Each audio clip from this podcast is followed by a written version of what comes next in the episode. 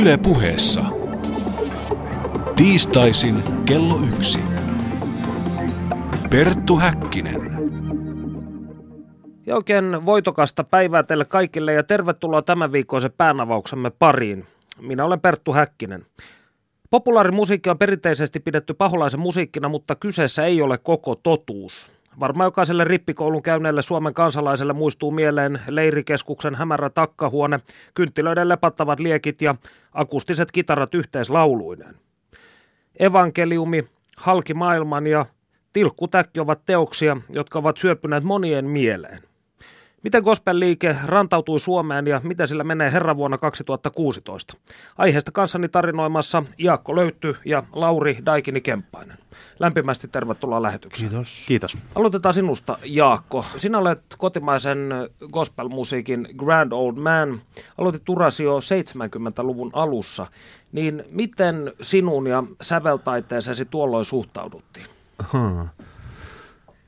No joo, tota, no mä oon siis tosiaan alusta saakka tehnyt semmoista musiikkia, jota on esitetty seurakunnan tilaisuuksissa. Ei, se ei aina ollut hengellistä, mutta tota, se on sinne ollut kirkkoihin ja seurakuntatiloihin sopivaa. Ja alussa oli todellakin se tilanne, että vanhoillinen kirkkomuusikko joukko oli vähän peloissaan ja, ja tultiin mulle sanomaan, että ei tänne hänen elinaikanaan niin tähän kirkkoon ei kitaroita tuoda. Ja, ja, tota, ja on tyllytetty useampaan kertaan silloin, silloin nuorena kaikesta tietämättömyydestä, että se nyt tiedä, että tänä sunnuntaina on se ja se aihe. Kun mä mietin, että mitä kappaleita mä olisin laulanut jossain Jumalan pauluksessa, niin mä olin vähän semmoinen villi taivaan lintu. Eli et myöskään tietyllä tavalla täysin orjallisesti noudattanut kirkkovuoden liturgista kaavaa. ei, se ole, ei se kuulunut mulle koti, kotikasvatukseen, vaikka mä papin, papin poika oonkin. Että. Mutta että se, kyllä se alussa oli, oli, oli nihkeitä, mutta mä tulkitteen sitä näin jälkeenpäin, että se oli semmoista niin kuin tietämättömyydestä johtuvaa pelkoa ja uuden, uuden kaihtamista, se mitä, mikä on ihmiselle tosi tuttua tämmöinen reagoiminen. Ja, ja, mutta onneksi sitten oli nuori ja tota, kovapäinen ja, ja, ja innokas, nautti niin paljon sitä, itse sitä äänen tuottamisesta, että sitä meni vaikka läpi harmaan kiven. Ja, eikä ollut mitään gospel-musiikkia, siis mm, tämmöistä mm. gen, genreä, vaan sitä mentiin niin kuin laulu kerrallaan ja askel askeleelta eteenpäin ja päivä, päivästä toiseen. No Lauri, sinä olet mm veikkaisin jotakuinkin 30-40 välistä, kyllä. lähempänä 30. 33. Kenties. No niin, mm. kyllä tämä minun silmäni näkee. niin, sinä olet nuoremman polven kotimainen gospel-tekijä ja löysitkö sinä gospelmusiikin rippikoulun kautta tällaisissa seurakunnan tilaisuuksissa? Minä itse asiassa löysin gospelmusiikin jo paljon aiemmin. Oikeastaan ihan lapsena. Mä oon varmaan ollut noin – mitä lie seitsemänvuotiaana Jaakon konsertissa mm. jo Kuhmossa. Se oli tämmöinen matkamiehen, matkamiehen iltarukous, vielä mä toivon, messu. Mun vanhemmat, vanhemmat meni sinne ja me oltiin sitten lapset siinä mukana. Ja mä muistan, että se jo, se jo silloin teki vaikutuksia, että siinä oli Jaakon veli Sakari taisi soittaa rumpuja hyvällä biitillä ja siinä oli, siinä oli tuota, jotenkin semmoinen niin kuin pienenkin pojan korviin ja silmiin jotakin muuta kuin mi- mihin oli kirkossa tottunut ja Jumalan palveluksessa. Ja hmm. oikeastaan sieltä asti mulla on jollakin tavalla niin kuin, ö, gospel-musiikki niin sanotusti kulkenut mukana. Että to, toki mulla oli muitakin. Mä mietin, että mä kuuntelin Popedaa ja Boniovia ja Jaakko Löyttyä ja tämmöisiä ihan luontevia yhdistelmiä. niin kuin nyt joka pikkupoika kuuntelee näitä kolmea. Sillä tavalla ripari oikeastaan ei ollut mikään tämmöinen ensikosketus ollenkaan, vaan se oli pikemminkin jo vanhaa tuttua kauraa siinä vaiheessa. No kun sinä olet omassa musiikissasi hyödyntänyt hip-hoppia ja mm. nu metal vaikutteita mm. vastaavaa, niin onko sinun tekemisiäsi paheksuttu? Näin äh, siis äh, heng- hengellisissä piireissä? Mä en tiedä, tiedä. se voi olla, että tuota, kun mä aloitin teke, tekemään silloin musiikkia, niin periaatteessa mä en esiintynyt kirkollisissa piireissä oikeastaan ollenkaan. Me vedettiin Kajaanissa ihan nuorisotaloilla, me lämmiteltiin tämmöisiä niin isoja ka- kansallisen tason artisteja erilaisissa rockitapahtumissa ja muissa. Eli se oikeastaan niin se sisältö oli hyvinkin hengellistä paikotellen, mutta periaatteessa se toimintakenttä oli ihan sama kuin millä tahansa muullakin äh, kainuulaisella rockibändillä. Joten mä en ole sillä tavalla kohdannut sellaista, sellaista paheksuntaa. Mä muistan itse asiassa, mä silloin olin Sepultuurasta innostunut ja, ja sieltä puski tämmöiset drive ja tämmöiset heimo, heimovaikutteet. Ja meillä oli tämmöinen Tribe of God-niminen biisi. Ja mä muistan, että yksi lukioaikainen kaveri, se kuunteli sitä ja sitten sanoi, että joo, että nämä, nämä tekstit on aika hengellisiä, että nämähän voisi olla vaikka jollakin, jollakin gospel-bändillä ja that's it. Sitten mm. tavallaan niin kuin veivattiin nuorisotalolla niin kuin hc ja rymyttiin siellä niin kuin ukot, soittajat ja yleisöt päällekkäin ja huuettiin naamapunaisena. Ja mm. se, ei, se ei tavallaan ollut gospel-kulttuuria. Me ei oltu seurakunnan kanssa missään tekemisissä. Ne jutut tuli vasta myöhemmin. Eli m- mulla ei ole sellaista paheksunta kokemusta, mistä Jaakko on tietenkin aikanaan saanut, saanut enemmän kuin osansa varmasti. Teillä kummallakin on tietyllä tavalla siis se kuvio, että te olette kuunnelleet sekulaaria musiikkia, johon te olette yhdistäneet näitä omia hengellisiä ajatuksia. Mm, mm, mm. Mutta oliko silloin 70-luvun alussa, kun sinä aloitin, niin oliko jotain sellaista gospel-musiikkia sellaisena kuin se viime vuosikymmeninä on opittu tuntemaan, niin laisinkaan olemassa? Oli, oli siltä varovasti, oli, oli tavallaan kaksi linjaa. Toinen oli tämmöinen vahvasti – tota, noin uskonratkaisuun tähtäävä evankelioiva, jota edusti Profide, niminen yhtiö ka- ka- kauniista raamattuopiston porukoita.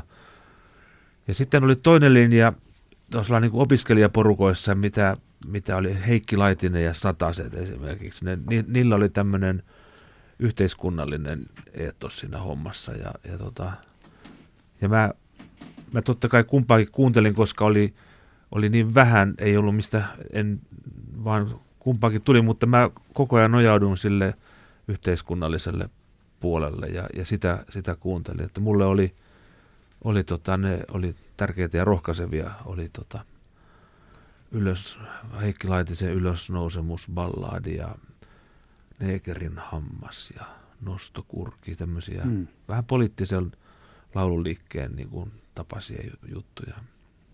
No sinä oletkin todennut, että yhteiskunnallisuutesi aikanaan ärsytti uskovaisia, niin miksi? No juuri tätä puolta, tätä Profideen puolta, niin, tota, niin koska... Oletko liian poliittinen? No olin mä varmaan niille, vaikka mä oon aika, aika maltillinen ihminen muuten, että Paleface on niin kuin paljon vasemmalla. Et tota, mutta kyllä on mä ollut, ollut siis t- niin kuin, tota, oikeudenmukaisuuden ja tämmöisen kysymyksen, niin kyllä on tosi, tosi tärkeitä. Ja sitten, tota, sitten tämä toinen puoli sitten, joka, mä teen mulla tässä koko ajan oikea käsi ja vasen käsi. Mä tein, kun tämä oikea puoli, profiden puoli. Niin, niin Onko tot... mä nyt siellä profiden puolella? niin ne, tota, ne, niille ei merkannut ne, niille niin kuin Jeesus oli vastaus ja, ja, ja tota, se, se jotenkin loukkasi mua, koska mä ajattelin, että jos Jeesus on vastaus, niin sen täytyy olla niin kuin koko maailma. Se on maailman vapahtaja, eikä ainoastaan niin kuin tuolla mun sydämessä oleva vapahtaja. Henkilökohtainen. Niin, ainoastaan sitä, vaan sen mm, täytyy mm. olla enemmän. Muuten se ei ole mm. maailman vapahtaja. Mm, mm. No, käytiinkö tästä asiasta siis hyvin monille asiaa tuntemattomille ihmisille, niin – jollain tavalla gospel-musiikki näyttäytyy tällaisena homogeenisena kokonaisuutena, mm. jossa kaikki ovat yhtä suurta perhettä ja soittavat akustisia kitaroita, mutta näinhän ei ole. niin, niin, niin, onko tässä vuosien aikana sitten debatoitu näistä asioista paljonkin? No, no ei, mä muistan joskus oli, oli mitähän vuosikymmentä se sitten oli, niin oli tämmöinen, että meidät kotimaalehdessä niin jaettiin vuohiin ja lampaisiin. Oli, oli tota noin, niin mä kuuluin vuohiin ja pro, lampaisiin. tota, tämmöistä, mutta, mutta siis, Hedelmällinen tulokulma aiheeseen. niin, mutta siis me, me ei kovinkaan usein kohdattu kasvokkain niin, että oltaisiin päästy kunnolla debatoimaan, vaan siis ke, kerran mä oon ollut Juha Kelan kanssa samassa tilaisuudessa, ja Juha suurin piirtein – mollas mut lyttyy ja hmm. oli, oli sanavalmiimpi ihminen kuin minä, niin mä olin lytyssä sen jälkeen sitten. Siis tämä oli joku julkinen yleisötilanne? Julkinen yleisötilanne ja sitten joskus mä soitin, kun mua harmitti se, mä olin aika yksinäinen kaveri, kun ei mulla ollut mitään yhteisöä, kun näillä, mä puhun profidestä yleisesti, että niillä oli aina tämmöinen hmm. oma yhteisönsä, kenen, kenen asialla ne oli Niin mä muistan kerran ottaneeni sinne, sinne puhelinsoiton.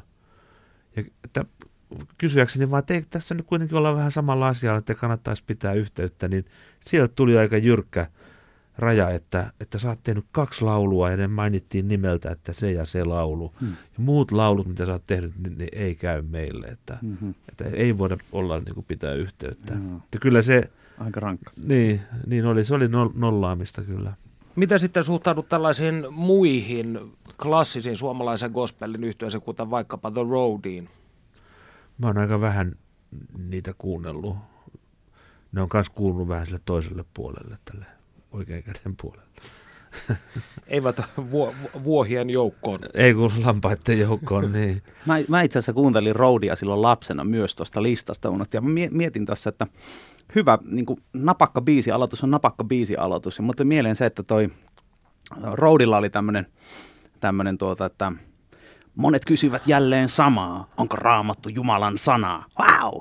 Ja sitten taas miettii joku popeda, että lehdestä luin oli miehellä kuin koivunen halko tuo lemmen salko. Se oli kuin siluetti tuomio kirkon. Varmasti sekoaa pää joka pirkon. Se oli Holmesin John. Eli siinä on jotain ihan samaa rock and roll, mutta vähän vain eri sisällöllä. Hivänän. Hivänän joo. No sinulla on, tota, Lauri, sinulla on tämä kahtiajako myös mm. tietyllä tavalla omassa tuotannossasi. Sinä nyt myös pappi nimellä. Joo. Niin mikä on papin ja daikinin välinen ero? Äh, joo, se on, että Daikini saattaa käyttää hymiöitä Facebookissa, mutta pappi ei. eli eli tota, siihen se ontologinen ero, ero tiivistyy. No ei, ei todellisuudessa se lähti siitä, että että mä huomasin, että rupeaa tulemaan tämmöinen tietynlainen kokonaisuus. Tietynlaisia, vähän fi, ehkä vielä vähän filosofisempia, vähän runollisempia, ehkä vähän synkempiä ja musiikillisesti raskaampia ja kokeellisempia juttuja, jotka ei sitten ihan enää tuntunut olevan sen parin ekan Daikini-levyn kanssa samassa linjassa. Ja mä samalla kirjoitin semmoista rukoileva kädellinen nimistä kirjaa, ja mä huomasin, että siinäkin on niin samoja teemoja liittyen sekularisoitumiseen, hengelliseen kaipaukseen, tällaiseen näin. Ja sitten se niin kuin siinä ihan loppumetreillä oikeastaan niin kuin tuli tämä pappi-juttu, jossa se sitten erotettiin. Ihan sitä itse asiassa ihan levyyhtiönkin kanssa mietittiin silloin, että miten me tehdään ja päädyttiin, että tehdään erillinen juttu, juttu siitä. Ja kyllä mä sille ajattelen, että Daikini on kuitenkin niin kuin räppärihommaa ja sitten taas pappi on enemmän huutohommaa tai tällaista niin kuin spoken word-tyylistä niin kuin runonlausuntajuttua. Ja siinä oli sekin, että jossakin vaiheessa vaan havahtui siihen, että nämä niin kuin riparilaiset rupeaa vuosi vuodelta näyttää nuore, nuoremmilta. Mm. Eli alkoi itsellä olla kolme, 30 ikää ja sitten tuolla gospel-puolella – jotenkin se niin paljon pyörii se keikkakulttuuri si, si, niin kuin sen varassa, että seurakunta tuo riparilaisia ja niille sitten jonkun bändin esiintymään. Ja tuntuu, että tarvii jonkun irtioton siitä, että tuntuu hassulta vetää jotakin tämmöisiä eksistentiaalisia jurnotuksia jollekin niin kuin 14, vu- 14-vuotiaille. Ja silloin pappijutun kohdalla, ehkä vähän paradoksaalisesti, kun se sitten toisaalta on pappi ja se koko imago oli niin kirkollinen, niin sillä taas oikeastaan ei, ei tehty minkäänlaisia keikkoja, eikä sitä oikeastaan niin sanotulle kristilliselle puolelle – hirveästi sitten edes tähdätty. Että se oli enemmän semmoinen vähän niin kuin taiteen ehdoilla tehty, tehty vähän erilainen projekti. Koetko sinä Jaakon tapaa sitten olevasi myös suomalaisen gospelin outsideri? Joo, kyllä mä tavallaan, tavallaan koen, että mulla on ollut tämä, tämä niin filosofinen puoli sieltä niin alusta asti mukana. Ja mä luulen, että se on jonkin verran rajannut myös, myös mun yleisöä, mitä mä oon niin ihan palautteista kuullut, että niitä on pidetty vähän sellaisena niin vaikeasti lähestyttävinä. Ja ei ehkä tarpeeksi julistavina. Mä oon saanut kyllä paljon tehdä kristillisellä puolella keikkoja ja mua ei ole sillä tavalla niin kuin hyljeksitty mitenkään. Mutta mulla on silti ollut aina vähän semmoinen olo, että mä oon siellä vähän niin kuin siellä, sanotaanko siellä pikkusen niin kuin kuitenkin en siellä ihan sy- sy- sykkivässä ytimessä, vaan, vaan tavallaan se on ehkä vähän se, mitä mä ja- Jaakon niin tuotannossa aina puhutteli, se, että se, se on myös semmoista niin etsimistä ja kyselemistä mm. ja myös epäilemistä. Ja siinä on se tietty myös niin semmoinen paikotelle myös semmoinen raadollisuus ja, ja, ja semmoinen niin hauraus läsnä. Ja sitä mä oon pyrkinyt aina itse myös omassa tekemisessä, että, että mä en vedä mitään tavallaan evankelista roolia päälle, vaan mä, se on niin kuin prosessi, jota mä kanavoin siihen musiikkiin. Ja jos se resonoi kuulijoiden kanssa, niin hyvä, mutta sitten jos, jos, jos ei, niin e, e, sitten ei voi mitään. Että se ei ole sillä tavalla laskelmoidusti tehtyä. ennakko-oletuksia ja ö, ajatuksia siitä, että minkälaista on niin kuin kristityn tekemä taide, tai, tai että sen pitäisi olla jotenkin sellaista vähän Siloteltua. Niin, kuin, niin, vähän niin kuin mä muistan Simpsoneissa, Ned Flanders joskus, joskus tuota sanoi, että tämä on... päästiin asiaan. Joo, joo, tämä on, mun, tää on, mun, tää on mun suosikkimaku, mieto, mild. niin, niin tavallaan tähän se on, se on monilla se ennakko-oletus, että kun kristitty asialla, niin se on jollakin tavalla mietoa tavallaan se homma. Ja jos miettii Jaakon tuotantoa tai Joosen tuotantoa tai uskaltaisin sanoa, että minunkin tekemää tuotantoa, niin kyllä mieto on sana, joka varmaan niin kuin viimeisenä niin kuin sopisi kuvaamaan sitä. Miten sekulaarimusiikin puolelta teihin on suhtauduttu? Koska kuten tässä ansiokkaasti siterasin Ned Flandersia, niin gospelia hyvin usein pidetään rock-kulttuurin sisällä esimerkiksi sellaisena laimeana kummajaisena. Mm. Mm. No tuolla, tuolla tota noin, niin Teppo Nättilä soittaa, soittaa kyllä gospelia, mutta se aina tarkoittaa, tai korjaan se voi olla Esa Kul- Kuloniemi, joka soittaa gospelia, mutta se tarkoittaa aina siis sitä semmoista mustaa gospelia, niin kuin joka, jos on se tietty soulirytke ja, ja sitten tämmöinen tämmöinen voimakas niin kuin, tota, tunnelataus siinä hi, hi, hillitön meininki. Mä luulen, että se tarkoittaa sitä, mutta sitten kun tota noin, mä muistan joskus vuosika-aikoja sitten, se oli silloin, kun mamba yhtye oli, oli tota noin, alkutaipaleella, niin tota, me, meillä oli sama keikka jossakin provinssirokissa. Ja sitten meinas käydä niin, että Mamba olisi esiintynyt ennen mua. Niin sitten se silloinen manakeri tuli naamapunaisena – haukkumaan sitä tilaisuuden vastaavaa henkilöä, että miten sä voit kuvitella, että tuommoinen mm. gospel-bändi soittaa Mamban jälkeen, että toistepäin se pitää. Ja niinhän sinne sitten, niinhän sinne sitten kävi. Ja, tota, ja mulle, mulle sopi ihan hyvin sekin, sekin mutta että... Kaunis tarina. Niin, kyllähän meillä, onhan meillä yhteyksiä koko ajan. Mä vuosien saatossa oppinut tuntemaan valtavan määrän rockmuusikoita – ja, tota, ja tota ollaan, ollaan niin kuin, jonkin verran tehty ihan yhteistyötäkin vuosien varrella, mutta emme, emme sillä tavalla niin kuin työssämme kauheasti kohdata, että, että tota, mä mietin justiinsa, oh, oh, jos esimerkiksi vaikka Heikki Salo, niin tota, mä joskus yrittänyt kaivaa sitä, niin kuin Hessulta sitä, että – että mistä sen tuotannossa näkyy sen, sen omat kristilliset juuret, koska mm. hänellä on myös tämmöinen körttitausta. Ja, mutta että hän, hän on päättänyt niin kuin suhtautua siihen sillä tavalla niin kuin negaatioiden kautta, että hän nimenomaan karttaa sitä kaikkea. Vaikka sieltä kyllä mun mielestä löytyy rivien väleistä. Ri, niin, ja kyllä niissä on ihan selviä mm. tämmöisiä arvo mm, tota, taustoja siellä on sen Hessunkin tuotannossa. On, itse asiassa tuli mieleen juuri tämä Lenna Juri Gagarin kappale, jossa mm. muun muassa todetaan, ihmiskunta häpeilee viattomuuttaan. Ja tämä mm. lainihan voisi olla oikeastaan mistä tahansa kyllä, kyllä. kotimaisesta mm. gospel-biisistä. Mutta uskotko, että tässä on taustalla jonkunnäköinen tabu, että on ollut hankalaa sekulaarimusiikin tekijöille puhua mm omasta uskostaan tai uskonnollisesta kokemuksesta Joo. ylipäätään. On, on. Siis se on, se on suomalainen yhteiskunta, on, on, se, se on syvällä sen taustoissa. Ja mä luulen, että se menee siis, se on niin kuin tämä Suomen niin kuin kirkko ja yhteiskunta ja, ja, tota, ja se voi ajatella, että se on tonne 18 tapahtumiin mm. saakka, että kirkko on asettu toiselle mm, puolelle. Mm, ja sitten, sitten, tota noin, sitten se tuli jossakin Kari Suomalaisen piirroksissa, niin mm. se oli aina kokoomuslainen oli se, mm. se pappi, pappi joo. oli aina va, iso, niin joo. joo, joo ja, tota, joo. ja sitten tota 60-luvun tämmöisessä aatteellisessa liikehdinnässä, niin kirkko sysättiin niin kuin näistä yhteisistä mm. asioista syrjään ja, ja se ei saanut niin kuin enää – vaikuttaa, niin kuin se aikaisemmin oli luontevasti vaikuttanut mm, tuommoisessa mm. agraariyhteisössä. Mm. Niin tota, se, täällä niin kuin eletti, tää, ei oltu moniarvoisia, vaan oltiin niin kuin kaksiarvoisia, että kirkko oli tuolla ja mm. muu oli täällä. Ja Väkevä dualismi. Semmoinen. Mm. Ja kun vertaisimmekin sitten amerikkalaista moniarvoisuutta, niin missä sitten tehtiin tota, kaikki itsensä arvostavat musiikkitaiteilijat niin teki gospel-levyjä tai laittoi gospel-lauluja Mm. omille levyille, ne oli rinnakkain. Ja tota, mutta Suomessa se ei missään nimessä tullut, tullut niin kuin laajemmin kyseen. Piti tulla uskoon ennen kuin saattoi, Mm. saattoi tehdä sitä. Että tässä on tämmöinen, kyllä suomalainen historia on tämmöinen, Mm. Mutta se voi, olla, se voi olla muuttumassa nyt, kun puhutaan tästä, niin kuin, Niin voi. on, on, on niin kuin, tuota, toisaalta tietynlaista maallistumista ja sitten toisaalta monikulttuurisuuden mukana erilaisia uskonnollisia ilmiöitä ja muita. Että Studiossa siis Perttu Häkkinen, Jaakko Löytyä ja Lauri Daikini Kemppainen. Keskustelemme suomalaisen gospelin historiasta ja nykypäivästä. Tässä vaiheessa tietokirjailija Janne Könönen kertoo suomalaisen gospelin tarinan. Perttu Häkkinen. Gospelmusiikin juuret ovat 1800-luvun Yhdysvaltojen eteläosien orjaplantaaseilla, joista orjen hengelliset laulut eli niin sanotut nekrospirituaalit vähitellen levisivät maailmalle.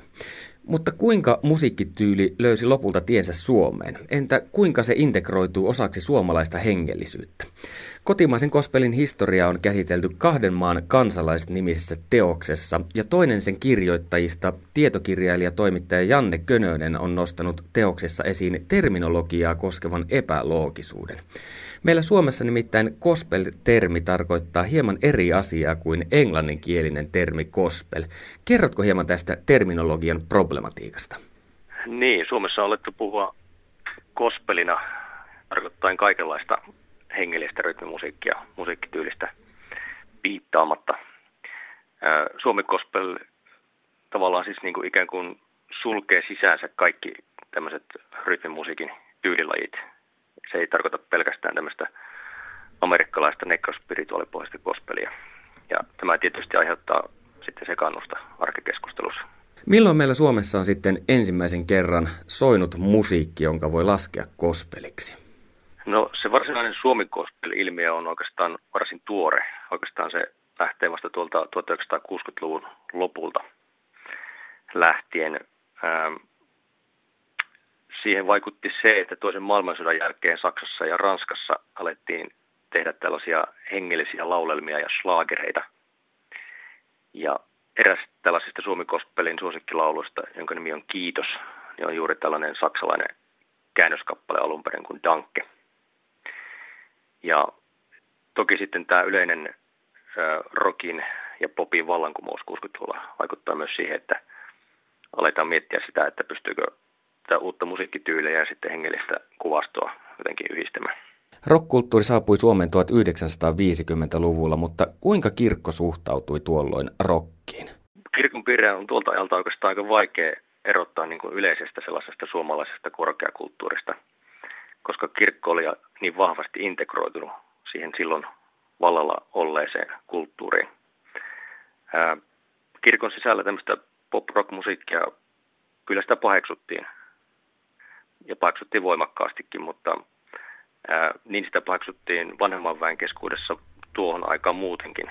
Eli tavallaan kirkko ei poikennut siitä yleisestä linjasta oikeastaan millään tavalla. Ja sen takia oikeastaan aika yllättävää, että esimerkiksi Käpylän seurakunnassa järjestettiin 50-luvun lopulla tämmöinen nuorten jatskonsertti, jossa soitti silloin mainekkaat Onni Gideon ja Erik Lindströmin yhtyeet. Eli tällaista valmiutta niin kuin kokeilla uutta kuitenkin löytyi kirkonkin piiristä. Ähm, oikeastaan kaikki Suomessa tuohon aikaan, jotka liputti tämän klassisen musiikin ylivertaisuuden puolesta, oli he sitten kirkossa tai ei, niin he paheksuivat näitä kaikkia muita uusia musiikin tyylilajeja. Ja tästä sitten esimerkiksi Reino Helismaa ja Toivo Kärkikin kärsi samasta, samasta asiasta. Entäpä millainen suhtautuminen oli herätysliikkeiden parissa? Oltiinko siellä suopeampia? No kirkon piirissä niin sanotut korkeakirkolliset, siis samat, jotka rakasti vain ja ainoastaan tätä klassista musiikkia, niin he on olleet oikeastaan aina tämmöistä kevyempää musiikkia vastaan. Ja se ei, se ei noudattele niin kuin herätysliiket tai muita kirkkopoliittisia jakolinjoja. Et yleisesti ottaen voidaan sanoa, että herätysliikkeet, jos pois luetaan varsinkin vanhoillislestadiolaiset, jotka, jotka ei kuuntele tai soita kospelia, niin herätysliikkeet on olleet Suomi Kospelin lipunkantajia Suomessa. Kirkko on, on ollut ja on aika pitkälti edelleenkin tämmöinen kanttorien kirkko, jossa urut on se keskeinen soitin ja, ja hyvin useasti myös ainoa soitin, joilla saa soittaa, säästää. Ää, poikkeuksia toki on paljon suuntaan ja toiseen, mutta esimerkiksi herätysliikkeestä kansan raamattuseura oli ensimmäisiä gospeltilaisuuksia järjestäneitä tahoja Suomessa 60-luvun lopulla. Vuonna 1966 perustettiin ensimmäinen suomalainen gospel eli turkulainen Pro Fide, joka on edelleenkin olemassa. Mutta millaista tämä 60-luvun gospel sitten oli? Ammensiko se suoraan maailmalta vai muotoituuko siitä suomalaisiin oloihin sopiva versio? No jos puhutaan Pro Fidestä, niin Pro Fide oli alkujaan tämmöinen aika hämmentävä sekoitus uutta rautalankamusiikkia ja sitten vanhoja suomalaisia hengellisiä lauluja, joita se esitti. Ja vasta sitten, kun Anssi Kela, isä Juha Kela ottaa bändin haltuunsa 70-luvun puolivälin kieppeille, niin silloin Profidestä tulee tämmöinen angloamerikkalaiseen proge-musiikkiin nojava bändi. Ää, totta kai niitä virtauksia pyrittiin tuolloin 60-luvun lopullakin seuraamaan. Esimerkiksi ää, tämmöiset sanoisin kuin suomalaisen uuden messuperinteen pioneerit kuin Lasse Mortenson ja Sauvo Puhtila, eli Saukki, niin he tekivät tuolloin 66 vuonna tämmöisen gospelmessun, ja he teki sen pitkälti samalla tavalla kuin suomalaista poppia ylipäänsäkin tuohon aikaan tehtiin. Et ne laulujen tekstit oli vain hengellisiä, mutta musiikki oli hyvin pitkälti samanlaista kuin tuo 60-luvun lopun popmusiikki. 60-luku oli suuren yhteiskunnallisen murroksen aikaa, mutta muuttuiko samalla myös suhtautuminen kospeliin? No niin kuin jo aikaisemmin tuossa totesin, niin käsitykset oikeastaan jakautu. Esimerkiksi herätysliikkeestä kansanlähetys, joka aluksi vastusti hyvin voimakkaasti uutta kospelia, niin se muutti kantansa hyvin nopeasti ja sitten oli seuraavilla vuosikymmenillä jo eräs eniten kospelia tilaisuuksissaan soitattanut taho. Mutta kyllä luterilaisella puolella ehkä se suurin kospelin vastustus taisi loppua 70-luvun puolivälin mennessä. Totta kai senkin jälkeen yksittäisiä soraääniä on kuulunut varsinkin kanttorikunta ja korkeakirkollinen papisto on oikeastaan tämän koko historian aikana varmaan jollakin tavalla kospelia vastustanut ainakin käytännön toimissaan. Mutta sitten jos mennään vapaiden suuntien puolelle, koska Suomi Kospelhan ei ole pelkästään luterilaisten juttu. Ja niin kuin vapaiden suuntien puolella on 80-luvulla vielä tämmöinen oman tien kulkija ja kyseenalaistakin mainetta niittänyt saarna, kun Leo Meller, niin hän kehotti polttamaan kaikki rock- ja gospellevyt roviolla. Aika, aika jyrkkä toimenpide. Perttu Häkkinen.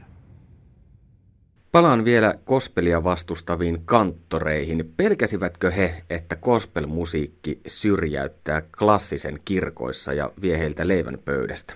Kyllä siinä varmaan sitäkin osittain on mukana. Totta kai oma, oma leipä on siinä, siinä kyseessä. Ja sitten varmasti ihan tämmöinen puhdas, puhdas niin kuin musiikillinen ää, näköala. Eli, eli heidän mielestään klassinen musiikki on varmasti se kaikista kaunein ja paras. Ja se yhdistyy myös jollakin tavalla joidenkin mielessä sitten tällaiseen hengellisyyteen. Ja nähtiin sitten, että tämmöinen rytmimusiikki, jossa on, on rytmisiä soittimia ja tämmöisiä, niin se ei niin kuin sovi yhteen tämän hengellisyyden kanssa. Kirjoitat kirjassanne, että 1970-luvulle tultaessa lehdistö nimitti Suomi-kospelia lässähtäneeksi. Saman hengenvetoon kuitenkin toteat, että 70-luku antoi Suomi-kospelille kauaskantoisempia virikkeitä kuin 60-luku. Mitä oikein tarkoitat? No se oli varmaan lässähtänyt sen takia, että näitä 60-luvun pioneereja silloin 70-luvun puolella sitten lopetti gospelmusiikin tekemisen, mutta – samalla 70-luvulla sitten astui mukaan uutta, uutta sukupolvea. Tuli esimerkiksi tällaisia nimiä kuin Jaakko Löytty, Tarvo Laakso ja Tabula Rasasta irronnut Jukka Leppilampi, jotka aloitti kospelin teon. Ja 70-luvun puolella he ei vielä olleet ihan parhaimmillaan, mutta he kyllä jo hioi näitä lauluntekijä- ja esiintyjän taitoja ja ikään kuin sitten puhkasivat kukkaansa, näinkään voi sanoa, sitten seuraavan vuosikymmenen puolella. 1980-lukua sinä olet kutsunut Suomi-kospelin kultaiseksi vuosikymmeneksi. Tosin tämän otsikon perässä on kirjassanne kysymysmerkki. Kerrotko hieman tästä? Joo, kyllä sen kysymysmerkin varmaan voi, voisi ottaa sitä pois. Eli kyllä Suomi Kospel oli suoranaisesti liekeissä tuolloin 80-luvulla. Silloin oli paljon tunnettuja bändejä, jotka kiersi maata ja myöskin soloartisteja. Oli jatkuvasti uusia levyjä, tuli jatkuvasti tarttuvia kappaleita, jotka on yhä tänäkin päivänä klassikkoja. Sitten oli Kospille julkaisseita levymerkkejä, oli fanikuntaa ja sitten ilmeisesti seurakuntien käytössä oli myöskin aika paljon rahaa, jonka avulla sitten näitä konsertteja voitiin järjestää. Ja myöskin sitten muusikkojen soittotaito nousi aika huimasti. Ja osittain siihen vaikutti se, että eräs superkokoonpano soitti useamman eri artistin levyllä. Ja tarkoitan sillä tämmöistä bändiä, jossa soitti Heikki Silvennoinen, joka myöhemmin kummelikomikkona on tunnettu. Sitten Jaakko Löytyn veljet Mikko, Mikko ja Sakari ja sitten koskittimissa Jouko Laivuori, joka ää, olisi ollut kova bändi ihan millä tahansa estradilla, mutta 80-luvulla he sitten soitti paljon gospel-levyillä ja, ja myöskin gospel-konserteissa. Ja kyllä se sen, senkin takia 80-luku on kultainen vuosikymmen, että tosiaan silloin tehtiin aika paljon tällaisia yhteislauluja, jotka sitten on ihan tänäkin päivänä veisuussa tuolla kirkoissa ja kristillisissä tilaisuuksissa ympäri Suomea. Kirjanne mukaan 1980-luvun lopulla koitti sitten kriisi. Mistä siinä oli kyse? Varmasti siinä oli taustalla sitten se, että Suomi oli ylipäänsäkin kriisissä, eli tuli tämä lama-aika. Ja seurakunnilta ja näiltä kristillisiltä järjestöiltä sitten väheni ra- rahat ja samalla sitten keikkoja alkoi olla vähemmän tarjolla. Mutta kyllä siinä myöskin maailmankuvassa sitten tapahtui jotain, eli useita tämmöisiä suosikkiesiintyjiä, kuten Mikko Kuustonen tai Pekka Ruuska. Ja sitten myöskin Gospel Power, Gospel Power yhtiössä soittanut ja laulanut Heikki Hela, joka sitten kummelina myöskin myöhemmin tunnettiin, niin he, he lopetti silloin 90-luvun alkupuolella gospelin tekemisen. Toisaalta sitten 90-luvulla Pekka Simojoen bändi Exit ja sitten tämmöinen yhtiö kuin Basin Helen oli hyvin suosittuja. Mutta kyllä se, jos edelliseen vuosikymmenen vertaan, niin kyllä sinne lamasta varmaan Suomi Kospelenkin kohdalla voidaan puhua. 1990-luvulla täällä Pohjolan perukoilla alkoi entistä useammin soida raskas rock ja metallin eri muodot. Kuinka gospel ja raskas rock sopivat yhteen? Karsastettiinko metallia ja heviä, koska maallisissa piireissähän näihin liitetään usein saatanan kanssa flirttailua ja paheellista elämän menoa?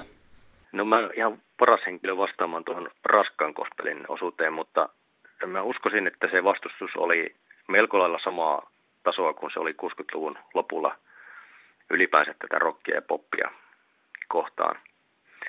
Oikeastaan huvittava piirre tässä raskan kospelin vastustuksessa on se, että jos ajatellaan kristillistä terminologiaa, kuten vaikkapa jotain ilmestyskirjaa, ilmestyskirjan seitsemän ratsastajaa ja tällaisia termejä, niin ää, oikeastaan se raskas rock, raskaan rockin lyriikka on, on paljon lähempänä raamatun kuvastoa kuin monien kristilliseksi mieltämä tämmöinen pehmokospel.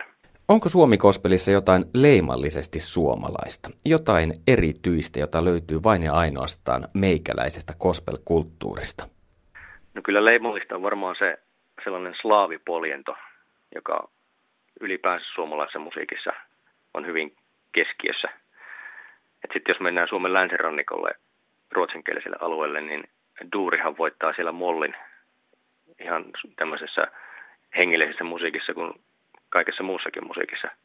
Mutta sitten jos puhutaan niin kun jostakin tietystä yksittäisestä gospel-esiintyjästä tai artistista, niin nostaisin esille Jukka Leppilammen.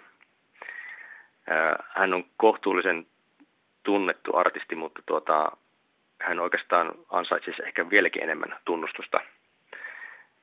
Hän on nimittäin hakenut ehkä juuri tästä progetaustasta johtuen niin levytyksiinsä aina hyvin paljon tämmöistä taiteellista tarttumapintaa. Ää, esimerkiksi kenenkään muun suomikospelin ja harvan maallisenkaan suosikkiartistin soololevyillä ää, bändi saa soittaa viisi minuuttia sooloja sen jälkeen, kun laulee itse on lakannut laulamasta. Ja sitten Leppilammilla on myöskin tämmöinen vaihe, jolloin hän teki tämmöistä voice poetry tyyppistä musiikkia, jossa ei ollut ollenkaan sanoja. Ää, hänellä on tämmöisiä niin kuin, ikään kuin kausia löydettävissä. Sitten hänen musiikistaan niin kuin jokaisella kunnon taiteilijalla pitää ollakin. Ehkä Jukka Lemppilampi on, on mun mielestä tämmöinen jonkinnäköinen unsung hero, niin kuin amerikkalaiset asia ilmaisee. Perttu Häkkinen. Kiitos Panu. Ja me täällä studiossa jatkamme Jaakko Löytyn ja Lauri Daikini Kemppaisen kanssa. Jäimme tuohon kohtaan, jossa puhuimme sekulaarin musiikin ja gospelmusiikin välisestä suhteesta, niin miten se on vaikuttanut teidän konsertoimiseen? Onko teillä ollut paljon, sinä mainitsit Jaakko, että olet, olit Mamban kanssa muun muassa provinssirokissa, mutta onko moni ovi sulkeutunut sen takia, että te olette tunnustuksellisia muusikoita? Voi olla. Voi olla. Ja voi olla vika siinäkin, että ei ole edes itse kehdannut mennä kolkuttaa niille oville, joka ehkä olisi pysynyt kiinni. Että hmm. Tämä on tämä ilmasto tämmöinen, että äkkiä tuu, tuu mieleen.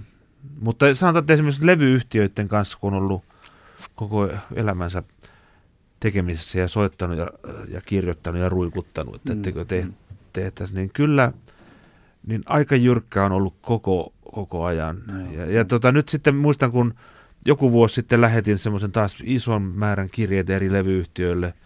Ja lähetin, tota, ajattelin, että lähetänpä Epe, Epesille kanssa, Poco Recordsille. Mm. Mm. Niin mä ajattelin, että sieltä ei edes vastata siihen. Tota, niin tota, sieltä tuli Epe Heleniukselta ystävällinen kirje, jossa se kirjoitti, että, että tota, että mikäli hän on oikein ymmärtänyt, niin tuota, tämä musa, niin mitä edustat, niin on aika hengellistä. Että vaikkakin mm. joukossa ne kuul, mulla oli musiikkia siinä mukana, niin on muutama ei-hengellinenkin laulu, niin mutta tämä ei valitettavasti kuulu meidän levyyhtiön niin kuin, tuota, va, siihen, mitä me tehdään. Ystävällisesti vastasi ja musta mm. se oli ma- mahtava. Ja, mutta että jo, kyllä siellä on ollut ihan, ihan semmoista, että ei, ei sovi meille. Ei ole meidän linjaa, ei, ei voi tehdä. Silloin kun Daikinin se salaisuuslevy tuli, niin silloin meillä oli, oli keik- keikkoja näissä rockiklubeissa, Tavastialla ja Virgin Oilissa ja, ja tuota, YO-talolla Tampereella ja muuta. Ja samalla tehtiin myös niin kristillisissä tapahtumissa ja riparikeikkoja. Ja silloin oli sillä, sillä tavalla aika niin iloisesti sikin sokin ne jutut, mutta – mutta tuota, kyllä nyt viime vuosina ylipäätään aika harvakseltaan nyt ollut, ollut tullut keikkailtua, koska oli jonkinlaista taukoa tässä ja muuta, niin kyllä ne on aika lailla tällaista niin kuin kirkko, kirkko- ja seurakuntajuttuja juttuja ollut. Että mä en tiedä sitten, että onko se, onko se välttämättä niin kuin tosiaan mistä ennakkoluuloistakaan kiinni. Toki siinä on se, että jos miettii, että mitä sisältöjä biisit käsittelee, niin totta kai se vaikuttaa vähän siihen, että minkälaiseen kontekstiin niitä kannattaa viedä. Että jos on vaikka tapahtuma, jossa on idea se, että jengillä on hauskaa ja ne niin kuin jotenkin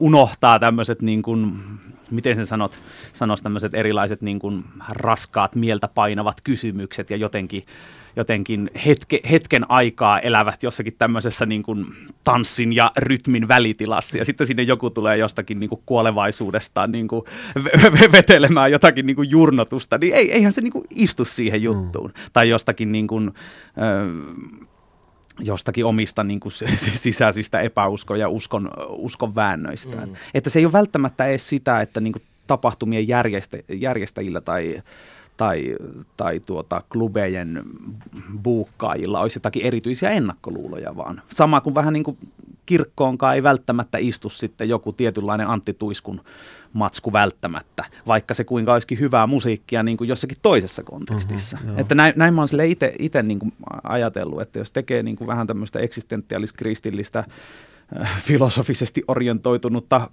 huutomusiikkia, niin ei se nyt ihan joka paikkaa yksinkertaisesti vaan soljahda kovin luontevasti ja sen kanssa pitää sitten elää tai tehdä toisenlaista.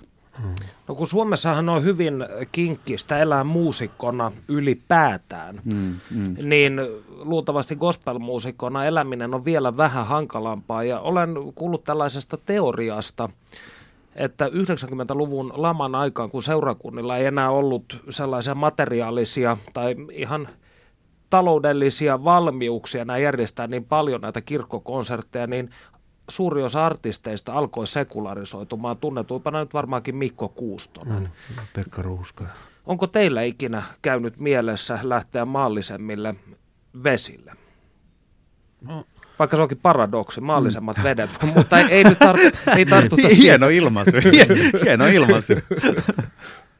Joo, kyllä se mielessä, mielessä tota, on käynyt ja, ja sitä on niin kuin ehdotettu muutamaan otteeseen ihan vakavasti joku levytuottaja on tullut ehdottaa, että pitäisi tehdä semmoista musiikkia, joka, joka menisi läpi juuri, juuri se, mm. se, semmoisella alu, alueella, että siellä ei, ei sillä tavalla sy.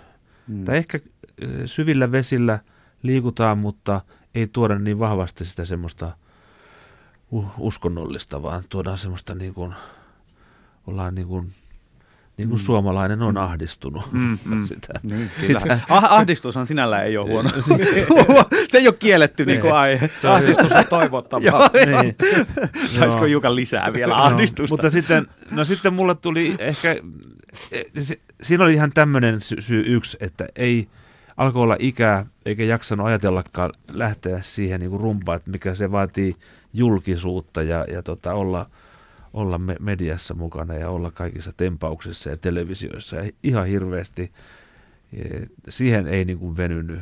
Ja sitten toinen syy se, että noin sisällöllisesti halusi kuitenkin olla uskollinen sille omalle hmm. tekemiselle ja niille asioille, mistä halusi laulaa. Että, että se, sehän olisi sitten tavallaan karsittu pois. Mä oon miettinyt esimerkiksi tota Juha Tapiota, joka oli ihan hyvä aloitteleva hengellisen musiikin tekijä, mutta joka sitten ajautui Ruuskan Pekan talliin ja nyt hän tehnyt loistavan uran sitten että, tota, ei-hengellisenä muusikkona.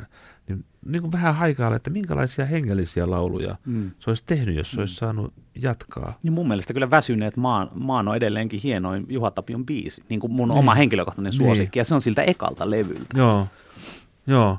Että, että tota, että se, se Juhakin joutui tekemään tietyllä tavalla niin kuin valinnan ja se vei tohon suuntaan, mutta mielenkiintoista olisi funtsia, että mitä se toinen suunta olisi antanut sitten.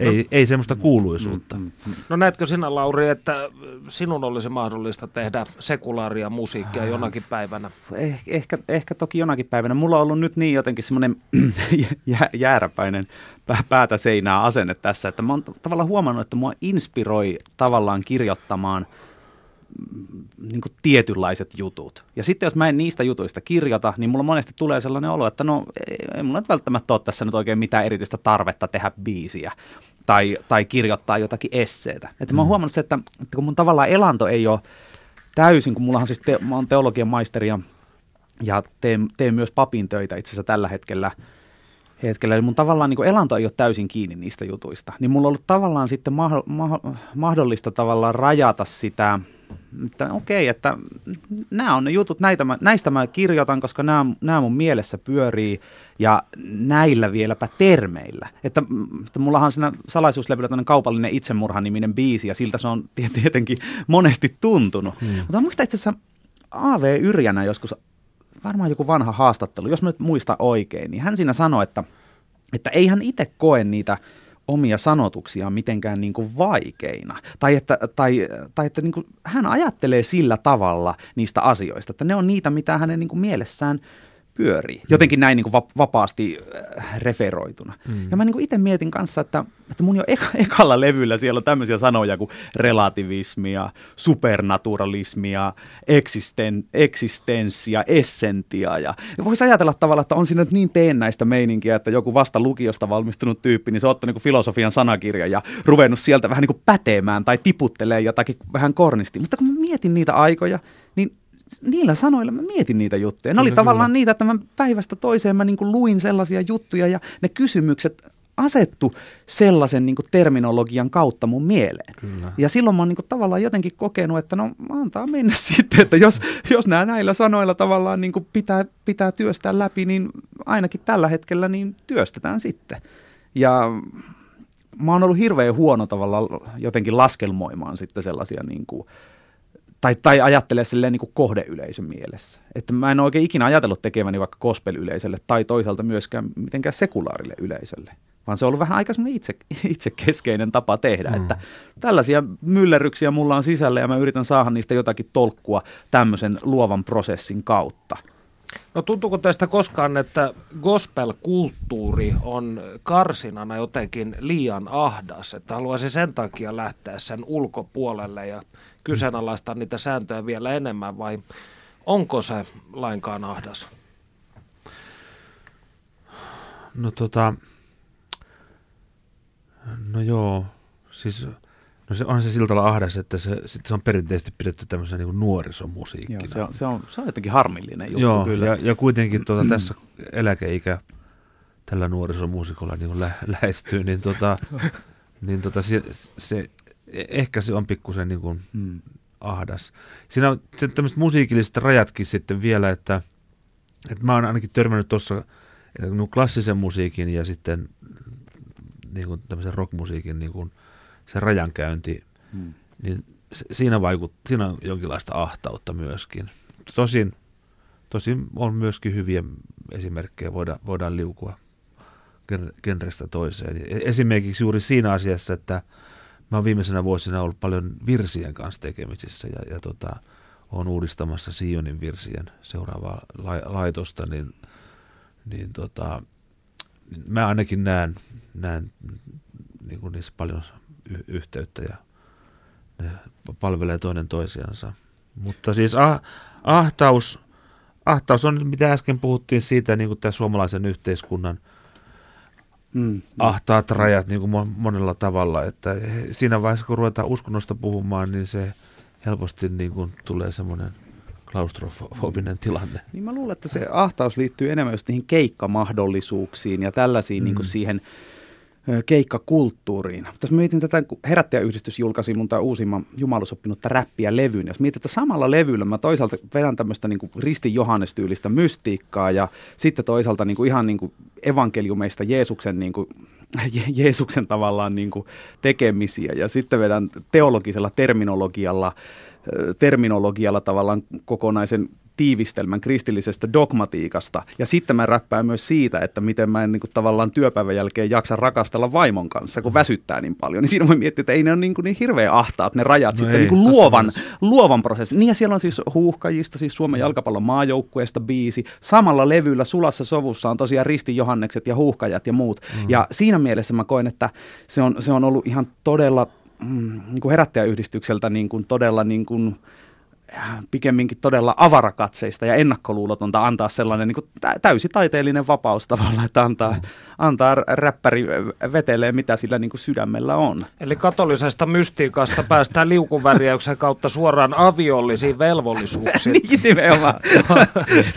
Luonnollisesti. Sellainen asia, mikä tietysti itseäni kiinnostaa, on se, kun gospelmusiikkia toisinaan kritisoidaan tällaiseksi salajuoneksi, jolla kaikki länsimaiset nuoret eh, ja miksei länsimaiden ulkopuolellakin, niin tulee kääntää Jeesukselle otollisiksi, niin yritättekö te käännyttää ihmisiä? Ei mulla ainakaan ole. Siis yritän käännyttää ajan niin kuin, eh, tota, maailman rauhaa. Mun pe- pelastukseni on, mitä mä niin kuin ajan, niin on tämmöisiä hyvin konkreettisia asioita. Ja, tota, ja mä ajattelin olevani niin kuin mu- muidenkin uskontojen kanssa sa- samalla linjalla siinä. Mutta että se, mitä mä yritän käännyttää uskonnoista, on minä itse. Mä puhun niin kuin, Mm. se on mun oma tarve, niin kuin Mm, mm, Lau- joo, Lauri joo. äsken puhui siitä, että tota se, että se on mun, se on mun tota, Mm. hartauselämä uskonnollis, Joo, joo. vasta, vastaa mun uskonnollisiin tarpeisiin. Joo, Mä, niin kuin, joo. se on mun rukouselämää ne hengelliset laulut. Mutta sitten Mm. on muitakin lauluja, ne vastaa sitten mu- muihin tarpeisiin. Eli käy dialogia itsesi kanssa tietyllä No, si, no sitä se on, joo. Ja, ja tota, se on niin kuin vähän niin kuin, se on niin kuin seurapuheita seuroissa, missä tota, puhutaan tunnon päältä, jossa ö, tota, ei ole tarkoitus, ei ole tarkoitus ketään käännyttää, vaan on niin kuin, se on niin kuin osa sitä dialogia. Että kun sä veisäsit ton virren, niin mulla nousee tämä ajatus ja tästä jollakin nousee joku toinen ajatus. Että se on niin kuin tämmöisiä kanssapuheita se. En mä, se kä- käännyttäminen on, on Joo, mulle hyvin niin kuin vaikea. Vieras ajatus. Vieras ajatus, niin kuin uskonnollinen käännystäminen. Mm, mm. Se tulee niin kuin uskollinen väkivalta tulee heti mieleen siitä. Joo, joo kyllä, kyllä mäkin aina, aina ajatellut, että se on enemmän niin kuin rukousta kuin ö, julistusta. Se on oma, oma tavallaan niin kuin hengellisyys siinä, siinä musiikissa. Että se on, se on tavallaan nimenomaan sitä, että mä oon pyrkinyt siihen, että mä tuon tavallaan sellaisen puolen niin kuin omasta tämmöisestä inhimillisestä kokemuksesta, eksistentiaalisesta kokemuksesta, mitä, mitä taas niin kuin monet taiteilijat ei välttämättä tuo, joko he, he ei tavallaan niin kuin koe, että he ovat jotenkin turvallisilla vesillä sen aiheen kanssa tai jotenkin eivät vaan muuten vaan löydä sille jotenkin omaan suuhunsa sopivia sanoja. Ja mä oon ajatellut, että mä ikään kuin pistän itseni tavallaan niin kuin näytteille. Enemmänkin teen sellaisen jonkinlaisen niin kuin ruumiin avauksen. Ikään kuin, että tällaisia kysymyksiä ja tämä hengellisyys on osa tavallaan, niin kuin, niin kuin, että mä en tavallaan tiedä, minkälainen ihminen mä oisin, jos tämmöiset kysymykset ei minussa tavallaan koko ajan pyörisi. Mä muistan ne niin pienestä asti, kun mä pystyn ylipäätään mitään muistamaan. Että mä oon miettinyt, että no onko Jumalaa vai eikö sitä sittenkään ole. Ja, ja, ja silloin lukiossa, kun mä rupesin tekemään vokalistina, niin silloinhan se oli just se, että mä löysin filosofian ja, ja siinä olisi tavallaan voinut käydä semmoinen tietynlainen, että tämmöinen erkaantuminen, että se tietynlainen ehkä kristillinen tämmöinen julistuskeskeinen musiikki olisi ruvennut tuntua vieraalta ja sitten tämmöinen tietynlainen niin kuin, filosofinen pohdiskelu olisi lähtenyt viemään toiseen suuntaan. Mutta mä päätinkin niin kuin yhdistää se. Mä mm. että laitetaan tänne se sitten kaikki, kaikki tämä, niin kuin, että, että uskonko mä vai enkö mä nyt uskon, niin se on nyt osa tätä niin kuin juttua. Ja, ja niin kuin mä sanoin tuossa aiemmin, niin mä en tehnyt seurakunnissa keikkoja. Eli mulla ei ollut myöskään sellaista painetta, että entäs siellä nyt joku raukka menettää uskonsa sen takia, että siellä ty- tyyppi ru- ru- ruoppaa nyt tollaisia niin kuin omia epäilyksiä. Mm. Vaan mä ajattelin, että mä, se oli niin kuin sisäisestä tarpeesta, niin kliseiseltä kuin se kuulostaakin. Joo. Mutta siihen, mä en oikeastaan ajatellut sitä, että miten se tavallaan se, se, se kuulija, vaan se oli vaan se, että mun pitää jotenkin saada elettyä. Mä luin silloin raamatunkin kannesta kanteen siksi, kun mulla jotenkin hirveä angsti oli siitä, että no, jos mä nyt on kristitty ja mä jotenkin niin kuin, mm, tämä, tämä nyt tämä raamattu vähän niin kuin liittyy tähän juttuun. No mitä siellä nyt on? Ja kaikkia vai, väitteitä tulee joka puolelta, että raamattu sitä ja raamattu tätä. Ja, että se oli hyvin sellaista niin kuin sisäisesti ristiriitasta aikaa ja se, se kyllä niin kuin kanavoitui siihen omaan tekemisen tapaan sitten hyvin vahvasti. Mä muistan, kun nu- nuorena poikana joku tuli keikan jälkeen kertomaan jostakin toisesta, joka oli ollut konsertissa, että se oli tullut uskoon, kun mä olin laulanut. Niin mua harmitti. Mua, mä olin, että, mä olin niin kuin pettynyt, että miksi tulit kertomaan ja sitten, että miksi sen täytyy niin tämä tulkita. Että mä lähdin siitä liikkeelle, että me ollaan kaikki uskossa. Ei tässä ei ole semmoista niin kuin Mm, mm. siihen tulemista erikseen, vaan me ollaan niin kuin kaikki Jumalan lapsia. Ja jotenkin se, se loukkasi ja harmitti mua tavattomasti. Että Sehän, sehän tietynlainen gospel, jos, jos miettii, että minkälaiseen gospeliin ne stereotypiat tai nämä ennakkoluulot yleensä kohdistuu, niin mä kyllä tavallaan väittäisin, että teologisesti siinä on tämmöinen tietynlainen kalvinistis evankelikaalinen viba, ja se tulee sieltä niin kuin amerikkalaisesta, mm. tietynlaisesta rat, ratkaisukeskeisestä, tietynlaisesta, tietynlaisesta hyvin dualistisesta niin kuin perinteestä. Ja se on se, mitä me ajatellaan, jos mietitään tämä tämmöinen amerikkalainen gospel business, mi- mikä on tämmöinen contemporary Christian music juttu, joka on tavallaan tosi iso juttu siellä, mm. ja ne myy, ainakin silloin kymmenisen vuotta sitten, niin nehän oli välillä varmaan Billboardin ykkösenäkin välillä ne isoimmat nimet, niin kuin mm. sieltä DC Talkit ja muut. Ja toihan tuli 90-luvun mm. alussa, siis itse muistan mm. Suomeen siinä mielessä esimerkiksi muun muassa Sebro Listiksi mm. yhtyeen kautta, jolla siis oli tapana mennä rautatien torille.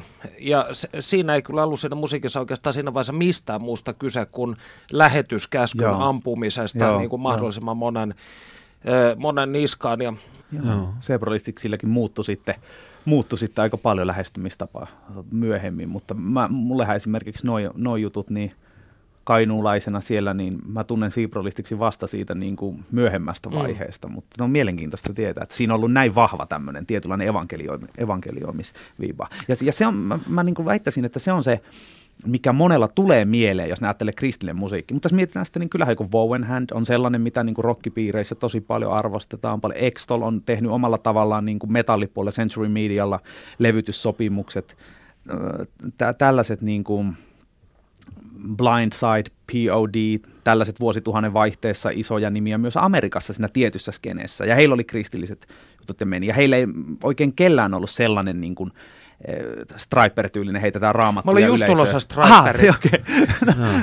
Veit sanat Mielenkiintoinen synkronisiteetti. Joo. Hei, valitettavasti tässä aiheessa, tässä vaiheessa aikamme alkaa loppua. Kiitän teitä lämpimästi vierailusta. Jaakko Kiitos. löytty. Ja Daikini on luvannut esittää meille pienen pätkän kristillistä hip-hop-musiikkia tähän loppuun. Joo, sehän lähtisi näin, että alussa oli sana, ja sana oli logos, jonka kautta Pater Noster koko luomakunnan kokos. E emanaatio, vaan kreatio, ex nihilo, tahdottu ja kontingentti. Luojallensa ilo, immanentti, triniteetti, kommunio, täydellinen. Rakkaus vuoroinen Jumalan personien. Ääretön ja äärellinen analogia entis. Immanenssi transcendenssin partisipoi siis. Oppilankemuksesta kertoo, miksi varjoja on elos. Ihminen ei myönnä yhteys Jumalaan on oikea telos. Vaikka maailmassa riehuu väkivalta sekä sotapahus olemisessa on hyvän privaati, jota luomakunta huokaa. Kaipaa rauhaa niin kuin ruoka, mutta Dionysos tai Apollo sitä mukanaan ei tuokkaan. Kun kaauksen ja totalitarismin välis riutuu, toivet Messiasta yhä uudelleen uusiutuu. Jumalus oppinutta räppiä. Lämmin kiitos ja kiitos paljon. Kiitos. ensi viikkoon.